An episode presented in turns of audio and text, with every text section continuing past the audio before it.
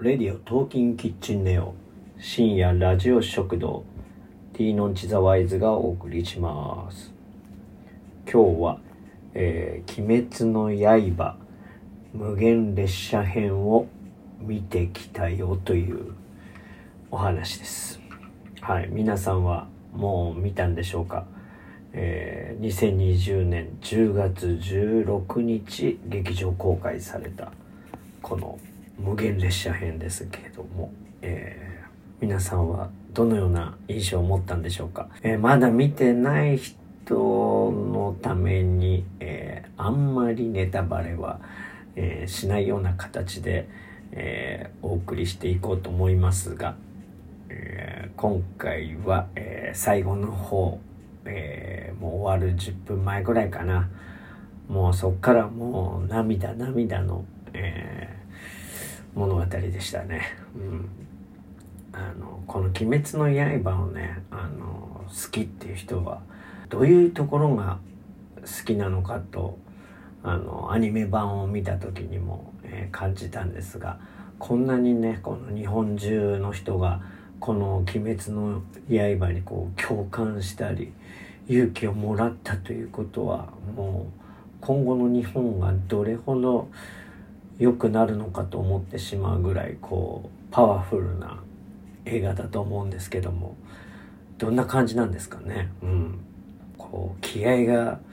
入りすぎちゃうんじゃないかと。この映画見たらもうその後からもうなんか今の自分をこう恥じるというかね、もっとやらなくちゃみたいな思う作品だと思うんですけどもね、どうなんでしょうか。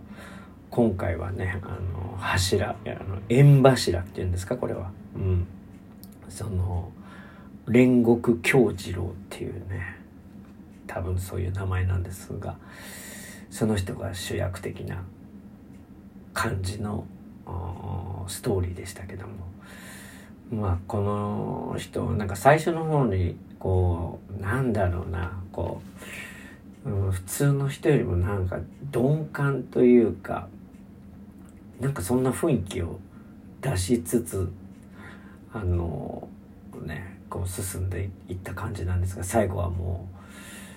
うそんな感じがみじんもなくこう素晴らしくこうなんて言うんだろうねかっこよく、うん、描かれてたなと思いました、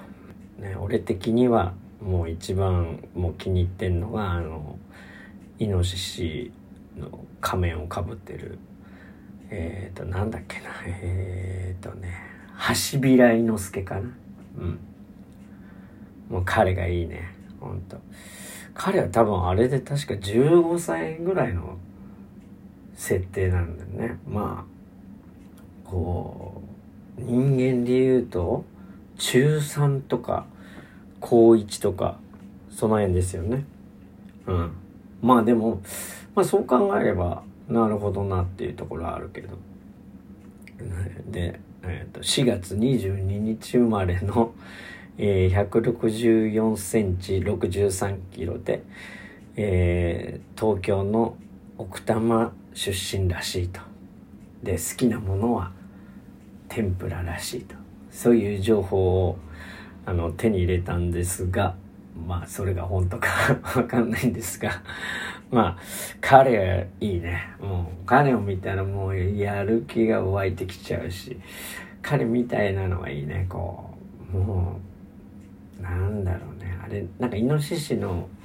あれ撮ると結構ね美男子なあれで。でなんか結構